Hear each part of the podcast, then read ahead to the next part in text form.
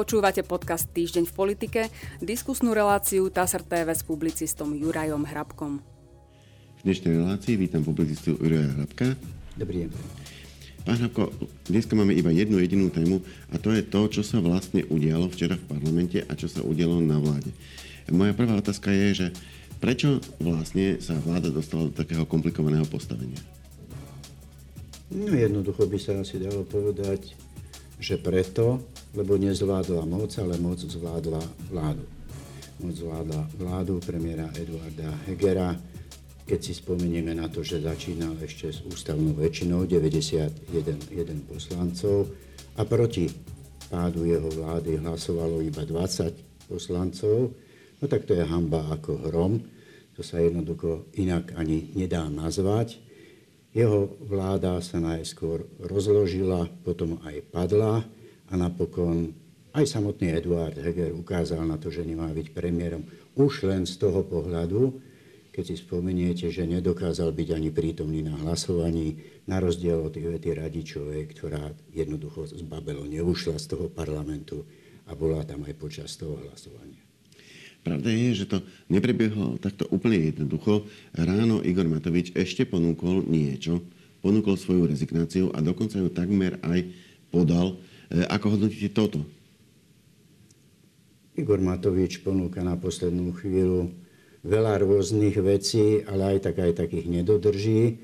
Toto bolo evidentné, tak povediať, v priamom prenose, že tú demisiu si napokon rozmyslel, ako to on nazval, samozrejme to, že vytrhol a také veci, to si netreba, netreba všímať. Mm. Jednoducho demisiu nepodal.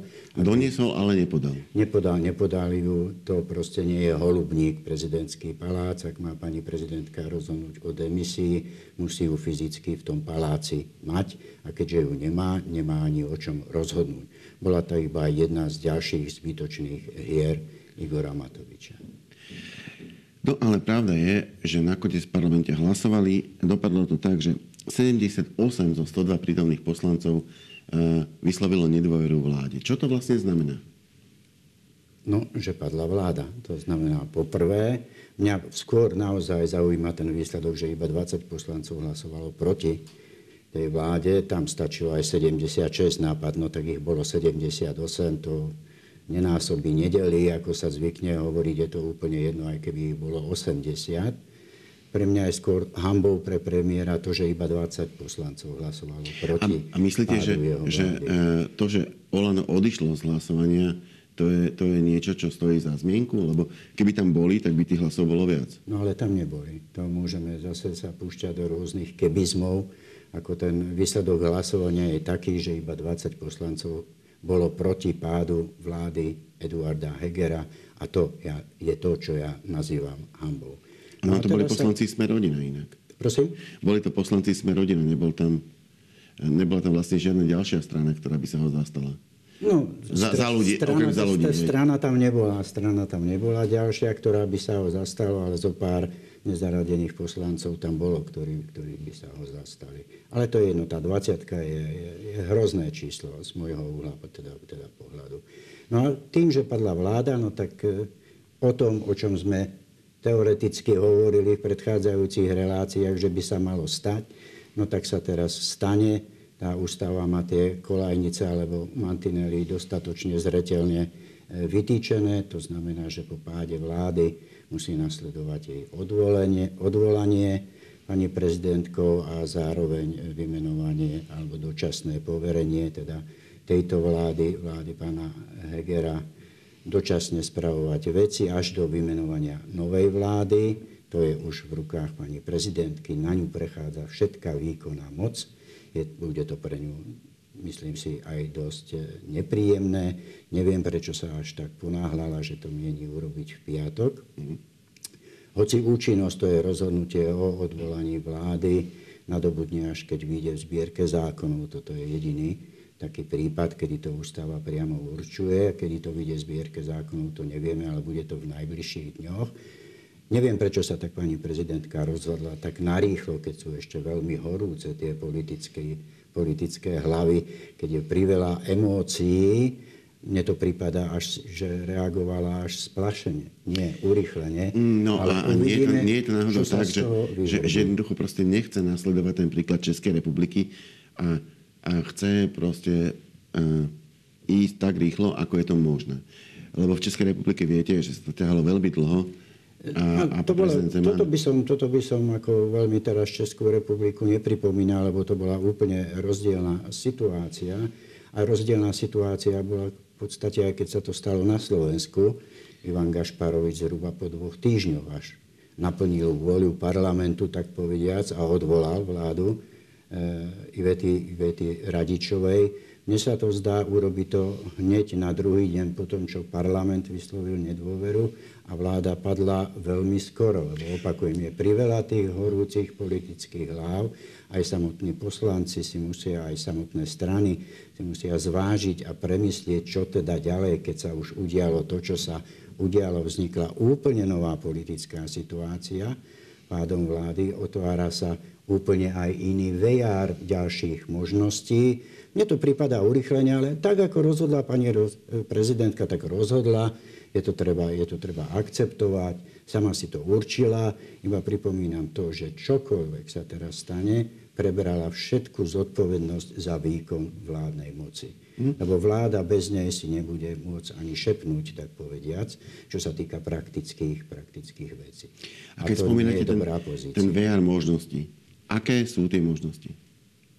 No, je ich veľa. Je ich veľa. Ja by som nerád prebiehal a teoretizoval. Lebo tak niektoré, sme, niektoré odpadli. Včera sme... sa ešte hovorilo o tom, že napríklad by pán Heger mohol podať demisiu, nepodal. Takže vieme, že niektoré už nebudú. Ale tak to bola taká možnosť, ja neviem, kto s tým prišiel, to by bola ešte väčšia hamba, ak by, ak by z toho dôvodu, že mu hrozí pád vlády, podal demisiu. To je nepredstaviteľné ako vôbec. To ja som ani za možnosť nepovažoval. To sa, to sa nedá ani, ani inak nazvať. Čiže táto možnosť ani nie je. A tu už je nová situácia. Tu sme včera večer sa dočkali situácie, že ešte zatiaľ máme, až kým nevidie zbierke zákonov vládu, teda Eduarda Hegera, takú, aká je, teda s plnými kompetenciami, ale nebudeme ju mať a to je vznik úplne novej politickej situácie, na ktorú ani samotní poslanci neboli pripravení, že sa tak napokon udeje. To vyplýva zo slov viacerých, mimochodom aj Richarda Sulíka, ktorý hovoril, že bol ochotný ešte tú slôdzu alebo hlasovanie odložiť, po prípade aj stiahnuť. To znamená, že absolútne na to nie sú pripravení a musia sa na to pripraviť. Na to, aby sa pripravili, potrebujú čas. A ten čas nie je. Pani prezidentka nevstúpila do toho, podľa mňa šťastne opakujem, bude zodpovedná za všetok ten marazmus, ktorý tu nastane po 1. januári. Všetko sa povezie na jej hlavu, namiesto hlavu premiéra Eduarda Hegera a ak sa toho chce čím skôr zbaviť, a jej ide taktiež o znovu zvolenie, to znamená, že musí sa toho chcieť čo možno najskôr zbaviť, tak jednoducho iba súriť tie politické strany, aby sa s tou situáciou, ktorá nastala, vysporiadali čo možno najrychlejšie. Lenže, ale záleží lenže, na tých politických stranách. Áno, to sa ľahko povie, ale ťažšie urobí, e, pretože tá situácia v parlamente nie je jednoduchá. Čo môžu spraviť strany? Čo môžu proste ponúknuť prezidentke? Oni prezidentke ne, nepotrebujú ponúkať nič. Čo by mali ponúkať pani prezidentke? Ja 76 tomu, podpisov to, to, tomu na jednom papieri, a to by mohli. A to by mohli, akú hodnotu majú tie podpisy? Žiadnu. Eduard Heger ich doniesol 91 a na druhý deň už neplatili. To nemá žiadnu hodnotu, toto je nejaká nová móda nosiť podpisy prezidentke tá väčšina buď je, alebo nie je. Ja si nedokážem predstaviť ten scenár, ktorý sa tu snaží kresliť Richard Sulík, e, že vznikne nejaká nová 76, ktorá by urobila novú vládu.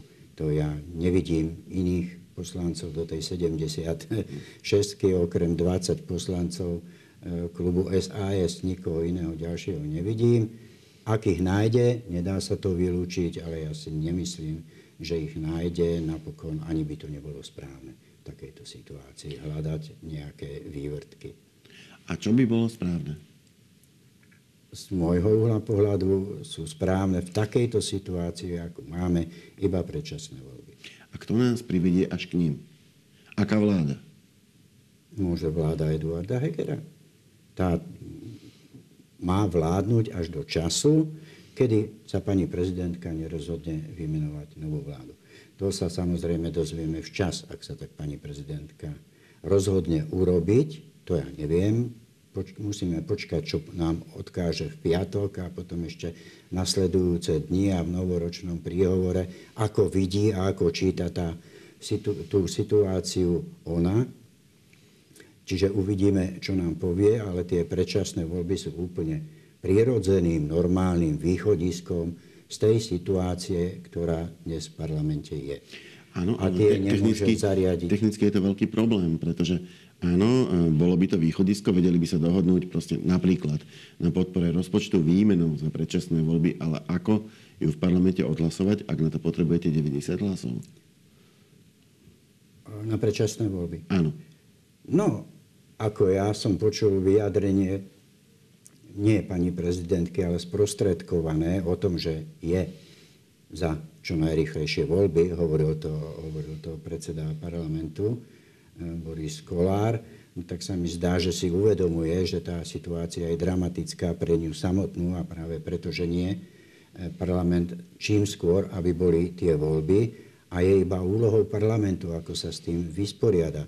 Pani prezidentka nebude môcť nič do, tohoto, do toho robiť. Pani prezidentka bude zodpovedná za výkon vládnej moci, čiže za všetko, čo sa udeje v krajine z tohto uhla pohľadu, a tu mám na mysli aj energie, všet, celá tá situácia, aká bude, čo je nepríjemná pozícia a preto by sa jej mala chcieť čo možno najskôr zbaviť. A ak je tá sprostredkovaná informácia od Borisa Kolára správna, tak sa vyslovila za to, že tie predčasné voľby by mohli byť do leta budúceho roku. Čo je normálny, prirodzený, samozrejmý termín, by mal byť, ale ona nemôže tie predčasné voľby v žiadnom prípade sama dosiahnuť. To sa nedá, to musí urobiť parlament.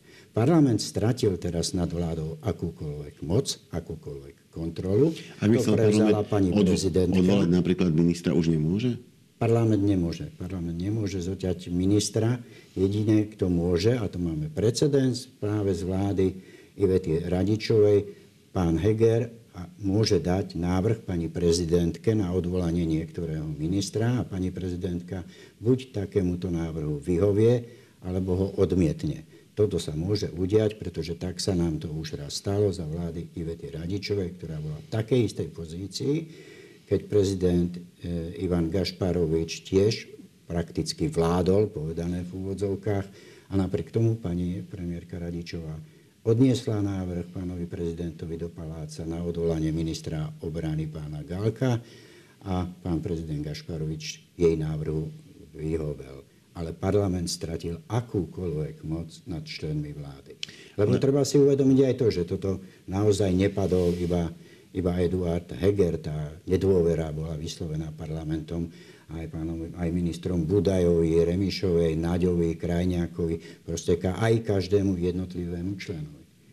No, pravda je, že vtedy sa išlo už v nejakom rámci. Dopredu sa parlament dohodol, že budú predčasné voľby. V tejto chvíli nie sme v tejto pozícii, to znamená, vlastne nevieme vôbec nič. E, ako, to treba čakať. Ako hodnotíte tú možnosť, že by bola napríklad úradnícka vláda, e, ktorú by vymenovala pani prezidentka, aby aspoň nejako preklenula to obdobie, ktoré je pred nami? No, bola by to prezidentská vláda, ale dobre je zaužívaný ten pojem, pojem úradnícka alebo vláda odborníkov, ale prakticky je to vláda pani prezidentky, by to bola, alebo teda prezidentská. Ale aj také vlády už boli napríklad. Áno, isté, isté, isté že tam ide iba o to, aby sme si zjednotili to pomenovanie. Ak sa ujalo úradnícka, dobre, môžeme hovoriť o úradníckej. No to je to, opäť sprostredkovanie od pána Kolára, predsedu parlamenty, ktorý to hovoril, tak čo som sa dopočul, tak je to, že pani prezidentka je za čo najskôršie predčasné voľby. Ak parlament nebude schopný sa na nich dohodnúť, pretože toto už je vec nie pani prezidentky predčasné voľby, ale najmä parlamentu, môže byť aj pani prezidentka, ale hlavne teda parlamentu, tam sa to bude, bude všetko kuť až haviť Takže vraj potom, vraj, pani prezidentka by mohla začať uvažovať aj o svojej vláde, alebo teda o úradníckej vláde. ak parlament nedospeje k predčasným voľbám.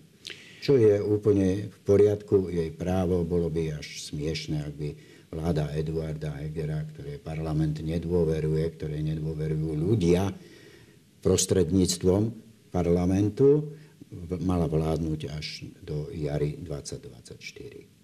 A moja posledná otázka je, čo e, podľa vás sa stane teraz? To je najtežšia otázka zo všetkých, e, pretože ten VR možností je veľký. Ale E, čo je reálne? Čo by sme mali čakať v najbližších dňoch, týždňoch?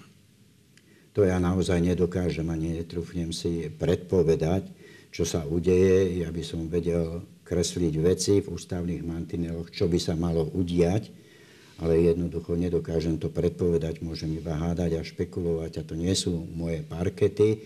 No istých je iba pár vecí, istých je pár vecí, že to rozuzlenie situácie leží na parlamente, primárne na parlamente, až následne, alebo spoločne aj s pani prezidentkou, pretože ten VR možnosti sa otvoril úplne iný, aké je stanovisko pani prezidentke, pre, prezidentky také, aké, ako ho sprostredkoval pán Kolár, a ja neviem, či je také, preto hovorím, že je to iba sprostredkované a potrebujem si vypočuť pani prezidentku, čo bude hovoriť, keď bude hovoriť o tom, ako číta tú situáciu ona, potom budeme múdrejší a možno dokážeme predpovedať nejak, alebo aspoň predpokladať nejaké veci.